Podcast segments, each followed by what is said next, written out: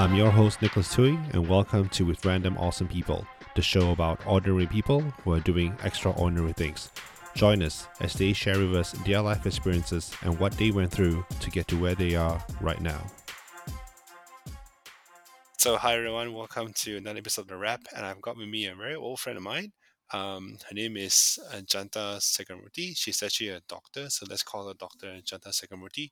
Um, she is the Senior Principal Assistant Director at the Planning Division for the Ministry of Health. And um, Ajantha, I'll, doctor, I'll call you doctor because you earned it, right? So, doctor, um, maybe you want to give a bit of introduction about yourself and please leave out the college days where we got ourselves in trouble, please. Thank you. Hi, Nicholas. Nice to hear from you. So, a little background would be like, um, uh, yes, I studied with Nicholas in the college. After that, I've got uh, into medical school. Came back. That was like 14 years ago. I think graduated as a doctor, and slowly now I'm in the ministry in planning division. Right now, we are helping mainly on the data of the patients of uh, COVID 19. Okay, and I think I think doctor, I think this is going to be really much focused on COVID nineteen, and I know you're very busy, and the PM just announced another two weeks of um, of extension, in the MCO. And I know that you have a yes. lot of stuff to do for next two weeks, and he also mentioned that it could be possible um, more to come after that, and obviously you have to put in the strategy for it. So, I mean, my first question is, how what's your initial interpretation of the extension of the two weeks? Well, I think it's for good. I think it, that should be the way. Otherwise, um, I can give you a simple uh, graph. You know, Canada and uh, Malaysia started having the same trend um, on the 20th of March, if you can see the data in the graph. Mm-hmm. But the difference now between Canada and us, if you see the uh, the graph yesterday, Canada has reached about 19,290 cases with 4, 4,222, uh, sorry, uh, 436 deaths, whereas Malaysia, mm-hmm. we were able to contain it at 4,228 cases and 67 deaths. This is plainly because of this MCO. Canada has not started at that time, but we started it on the 18th. So the differences between Canada and Malaysia, you can see the huge difference just because of MCO. Malaysia is uh, doing far better than Canada right now. So I really think this is going to help. Do we then do we compare Canada's size? I know Canada is a large landmass, but it's not the most populated, yeah. right? Because half, I mean, like I don't know. I think half of it mm. pretty much too cold to live in. But in terms of volume of people in Canada, um, versus us, are we almost? Yeah, but, but if you can, as you can see, at first the pattern was the same for Canada and us, regardless of the number of population. Yeah, yeah. The pattern was the same at first, and uh, Canada started overtaking us after the MCO. We started on the 18th, right? Mm-hmm. We started uh, slowing down the number of cases where Canada was just shooting up, and right now they have 19,290 cases. Okay, and I guess my next question is how how are we measuring that? Whether we're improving or not, how are we doing? You know, how are we measuring how are we measuring improvement? How are we measuring um, the opposite of improvement, which the word can't come in right now, but you know, how you measuring decline? Is it by cases mm-hmm. per day, recoveries, deaths? You know, how, how do we put a KPI into whether we're getting better or not? Yeah, so actually, uh, WHO is doing its own study for the entire world. But as for Malaysia, we are also doing our own study, measuring from the number of cases and the number of uh, people who have, uh, you know, successfully um, got out of it, you know, uh, cured, I mean. And uh, also the contact tracing, we can uh, see from the number of contacts that we are dealing with. So the KPIs will be uh, that those who are being treated, those who are newly diagnosed. If the number is increasing day by day, that is worrying, that is alarming. You know, something we are missing something somewhere. Mm-hmm. As it is, we have four clusters now. So um, I would say generally we we are uh, improving improving yes the word is improving but uh, definitely we need a longer period to fight this. Yeah, and we're not skyrocketing like how you said Canada was, right? Because Canada really jumped up um, when they did yeah. implement any movement control order. Okay. Yeah. Uh, my next question is, you know, are hospitals equipped to handle the numbers. You know, we're a small population, obviously, but we're a tighter mm-hmm. cluster, and you know, we have government hospitals, we have private hospitals. Are we really equipped to handle the numbers? All the stories about not having not enough test kits, having not enough um, masks or gloves, whatever it is. What's your input on that? Okay, I wouldn't deny at first, yes, we were a little a shortage of uh, mask, face shield, all these uh, protective equipments. But I would really like to thank the people, the Malaysians who came forward to volunteer and uh, you know while waiting for resources, they actually volunteered doing uh, all this uh, gown, surgical gown, handmade mask, face shield, and they were just pouring out all these um, good-hearted people, these good souls out there. They were hmm so concerned. They just came and helped all these frontliners. So we were coping. We are already coping but I also would like to take this opportunity to mention our brilliant uh, Ministry of Health DG, especially. hmm He is very much prepared. You know, uh, not only the hospitals, as you know, now most of the hospitals have been uh, turned to COVID 19 special hospitals, Yep. like, for example, Sungai Buloh. hmm I think HKL is getting there. And also the one in Serdang that they've uh, just recently converted.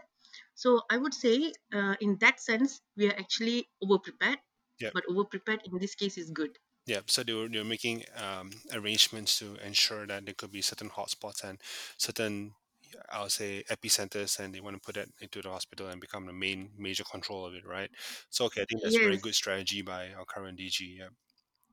yeah, because otherwise it's also um, uh, scary for the normal regular patients hmm uh, to have COVID cases. You know, they don't even want to go and get themselves checked for other things that they usually go to the hospital. Yeah. So having COVID hospital separately, it's a good thing for uh, any other ordinary cases to go to the hospital. Okay. So that that actually explains the next question, which I wanted to ask you. Uh, let's just say if I'm sick or there's a pregnant mother that goes in for a Mhm. checkup, is that a risk, you know? And if so, how do I minimize the risk when I need to see a healthcare professional for a non-COVID nineteen sickness?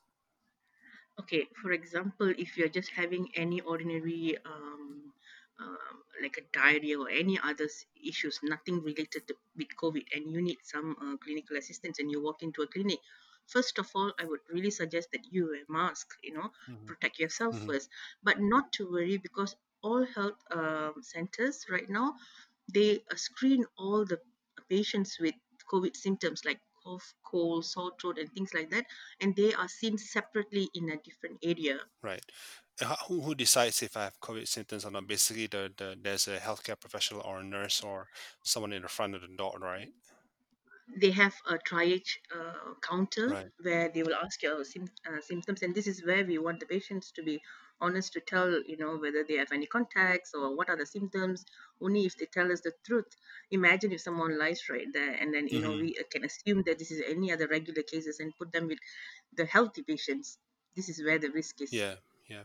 And Yeah. I'm also very interested. Um, what's the treatment for COVID 19? Say, for example, if I turn up hmm to the hospital and hmm in the triage area, you confirm, hey, Yeah. Nick, you, you got all the symptoms of a COVID 19 patient. Let's test Mhm. you.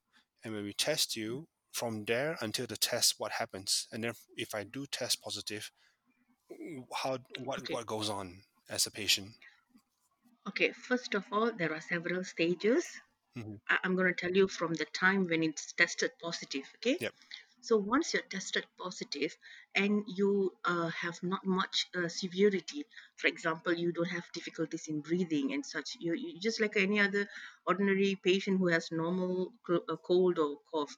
So what the hospitals will do is number one, they will quarantine you okay in a room uh, secondly they will be only giving you supportive treatments meaning they will just take your vital signs and hmm see if your hydration is okay if you're developing anything else and you know just constant monitoring for two weeks until they repeat another sample to know whether have you have, uh, you have cleared uh, from this COVID-19.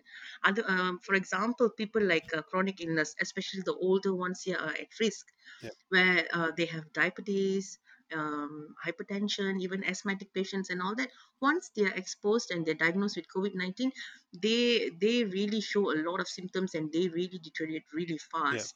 And these are the patients that will need the ventilator support, where they will be transferred to ICU and you know things from there. But otherwise, if you are doing pretty well, it, all you need to do is just to be quarantined, and all you get is supportive treatment. Okay. So obviously there's no vaccine, right? Obviously you have this this your body has to in a way beat the disease by itself correct? But so Yes, so no so if i go in positive there's two ways two outcomes. One you start uh, sorry the outcome is that everyone starts to be quarantined first. Now if i'm hmm quote unquote healthy hmm in a way hmm um, my condition sorry not healthy but my condition does not deteriorate then i'll just finish my quarantine for that two weeks and i'll get tested again and Tested again. if my det- if my condition deteriorates, then you will treat me in accordance with whatever it is that's deteriorating, whether it's um, failure of you know uh, Yes, lung or kidney or whatever it is, right? So you treat it as per true. as per a medical case for the particular failure. You can't treat it as a COVID nineteen because there's obviously no no vaccine or treatment for it. Yes. Okay. Now, what if after two weeks I get tested again and I am still positive? What happens then? Okay, after the two weeks, if your result comes back as positive, you'll be quarantined again hmm and they will repeat another test after several days. Uh, they will have to do it until you are you are tested negative. Okay. They will never discharge you, you know, otherwise. Right, and that's sim- that's more or less the precursor of why we're doing a movement control order, right? Everyone gets quarantined. We're not going to test you, but uh, we get quarantined and ensure that you have no symptoms as a whole. Yes, hmm Okay. that's right. Um, and I guess in terms of the the vaccine, right? I'm, I'm not sure whether Mhm, you are in the right position to answer this, and I don't want you to, you know, put yourself in a situation where you have to answer to the Ministry of Health. But hypothetically, if and when mhm, I'll I'll say when we get the vaccine, I'm very optimistic. When we get the vaccine, doctor, how mhm. is the normal distribution process? You know, what's the priority in distribution? Who will get it first? I think that's the the question that everybody wants to ask. You know, because I, Yeah, yeah, I understand. Okay, as for now, I don't think um, there is any discussion pertaining this vaccine and who are the priority. hmm But as a doctor, I think I deeply feel for the older generation hmm because they already have pre-existing illness, which is uh, definitely not a, not a very good thing for this COVID-19 because I see the young and healthy ones are recovering fast. yeah, The young ones who are dying are only with conditions like thyroid or asthma or obese or things like that. But the older ones have uh, slimmer chances of surviving. I personally feel that it should be given to the older generations okay. first. So obviously, we're going to give it to the ones which are hospitalized and suffering from it now. Um, Yes, yep, and the next will be those who actually um, have high chances of higher contact risk. Yep. Yeah, higher risk. Yeah. Okay. I was also told, uh, uh, of course, doctor, before I came and have a conversation, I asked a couple of my, I basically asked everyone if they have questions on this particular scenario. So hmm we're not all doctors. Actually, none of us are doctors. So some some questions might be a bit ridiculous. Uh, some might be controversial. I hope you're okay. I hope you're okay in answering those. I'm okay. Okay. So uh, I've one question about herd immunity, right? So together we can hmm build immunity. Is that an outcome? Because end of the day, even if I'm a COVID nineteen carrier, I don't show hmm any symptoms, so I'm never I will never take the yeah, I never test myself, right? But that immunity is that built uh, inherently in the community? Is that a solution for it, or you know, how, how does that I work? think this.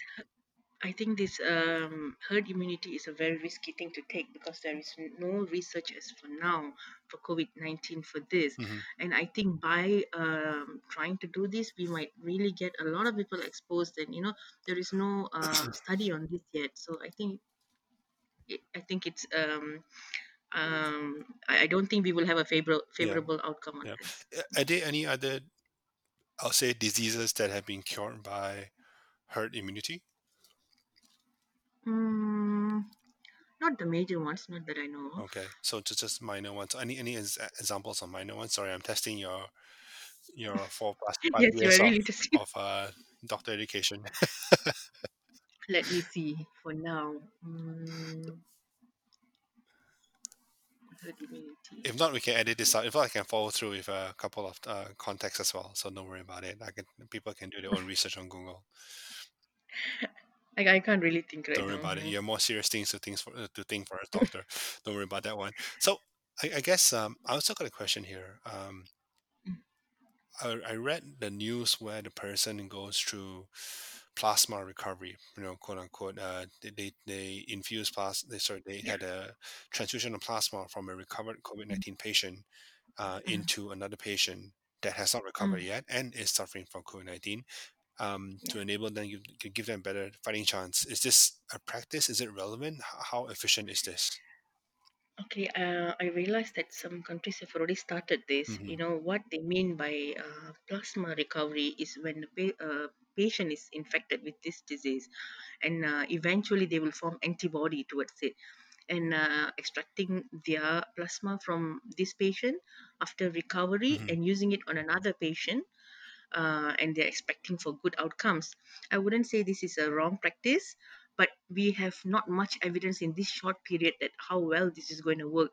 It could be like you know uh, having this practice can even introduce new things to the patient that we're going to test it on. Right. So no mm, proper test in Malaysia, and not we are not really doing it yet.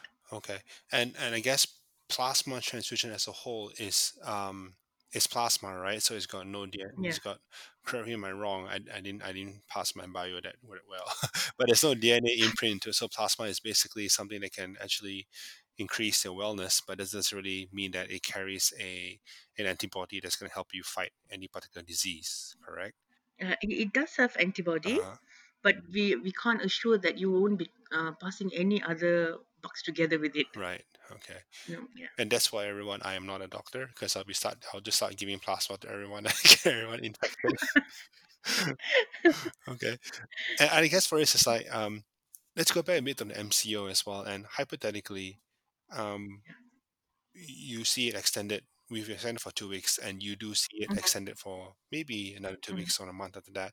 But mm, your your personal opinion as as mhm. as a as a mother, right? Because I know you got uh, beautiful children.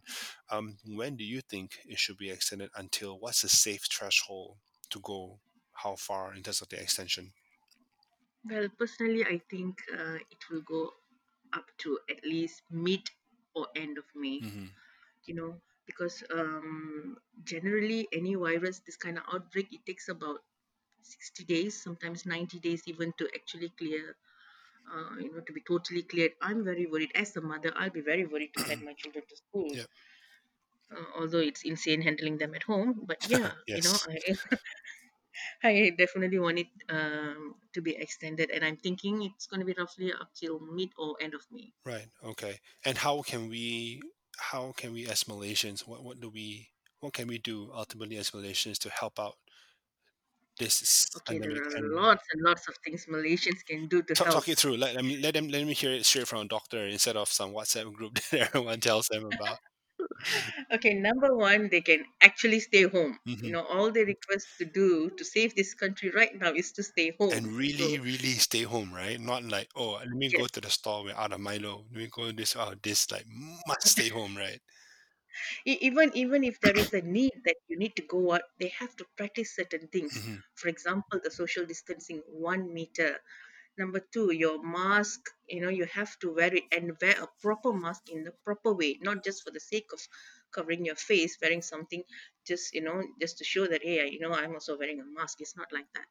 And number three, your, your hand hy- hygiene is really important hmm because the f- the only way it's going to be um, uh, tr- trans- transmit from one person to another is from your touching and droplets you know? Hmm so definitely this is one thing. Uh, your hygiene personal hygiene your social distancing and staying at home. Okay this is already a very big help. But there are also other things that you can really do as a malaysian right now which i'm also doing. Other than my medical line i'm doing a lot elsewhere I always think of the others who have no food. You know, hmm people say go home, stay at home. What about those who are homeless? Yeah. They have nowhere to hide. You know, what about people who depend on daily income? They need that income to feed the children. And now everyone is stranded. Nobody's going out. Who is reaching out to them? So my concern as a Malaysian I would really like to help where I can. So I have my own NGOs gathering people, gathering groceries, and trying to delivering it to them. Mind you, I can do this just by being home. Yes. I don't have to actually go out and expose myself to help someone. Yep. I think I think that community impact is becoming more prevalent as you know these times become a bit more desperate as well. I think that I people who are I mean obviously we have people who are day laborers, people who are uh, working in the factories that might not be able to, to have a monthly or a consistent paycheck. So as for those who are lucky enough to have a consistent paycheck, Mhm. I think we should do our best and do our part to take care of the rest of our our, our citizens as well. Um, Yes. Doctor, I want to thank you again. I is there anything else you want to to to say before we finish this? I know that we're running a very tight time, and I really appreciate the time that you have. But any last piece of advice that you want to give out to anyone who's listening to this um, podcast? Uh, I think Nicholas, you're doing a great job because you know creating awareness is the first basic step. hmm You know, without having awareness, uh, it's very difficult for us uh, from the Ministry of Health, the health uh, workers, to to win this battle. You see, so awareness plays a big role. So my um, request for people out there is please stay safe. Let us help you. That's all. We need to win this. hmm Okay. That's all. And and what can we do to to help uh, specifically the frontliners of Malaysia, the medical staff, the the people in the hospitals, not just the doctors, but you know, uh, people who are doing maintenance, cleaners, people who are always at risk of this particular disease. What can we do to help as Malaysians? Mm, I think uh, there are a lot of people who are already helping, you know, by sending them uh, all these protective equipments hmm and even sometimes showing their gratitude through a simple meal and things like that.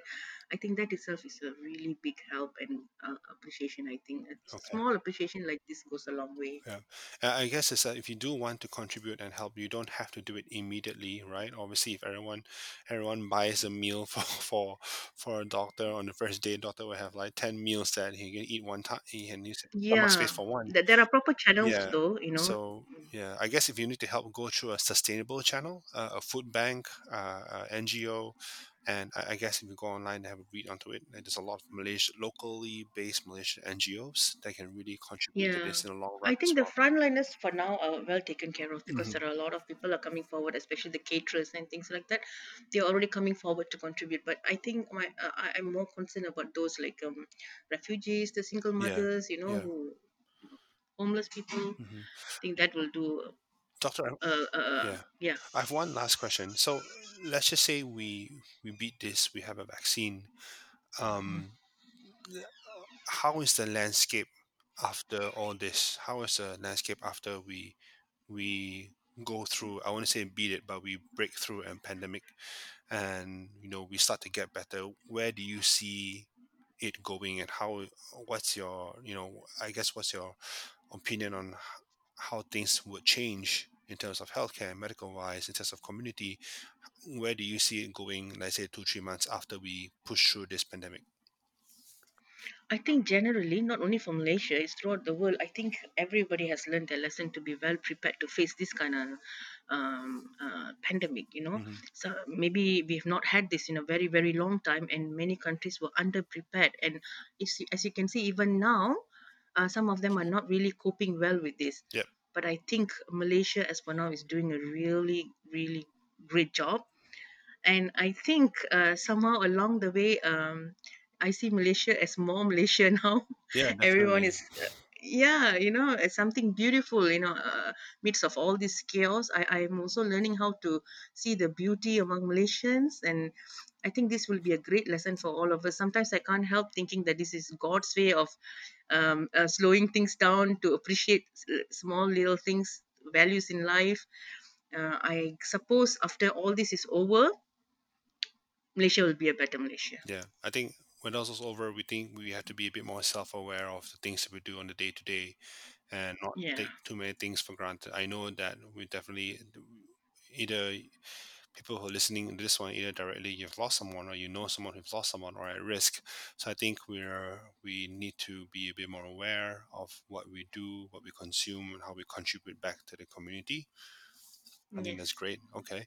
So, Doctor, thank you again for your time. Very, very much appreciated. Um, as we close down to close about 30 minutes time, I just want to say be safe out there. Thank you again very, very much from, the- from bottom of my heart and every single Malaysian out there. We really, um, you know, are are in awe of the, of the things that the doctors and the medical pro- providers and everyone in the front line is doing. So do give them our prayers, do give them our best wishes, and for yourself personally, Dr. Ajantha, take care and be safe as well. Thank you, Nicholas. Thank you for this opportunity as well. You take care too. Sure, I'll I'll wash my hands and not touch my face all the time. all right, thank you, doctor. Have a good one. stay. All right. Yes, sir. Bye.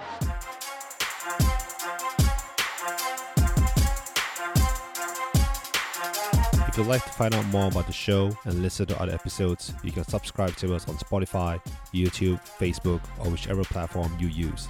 Do leave us a comment, feedback, or rating. That will help us out a lot. Our Instagram handle is at with random awesome people. If you could tell a friend about the show or share it on social media, every little bit helps. Thank you again for your time, and we'll see you on the next episode.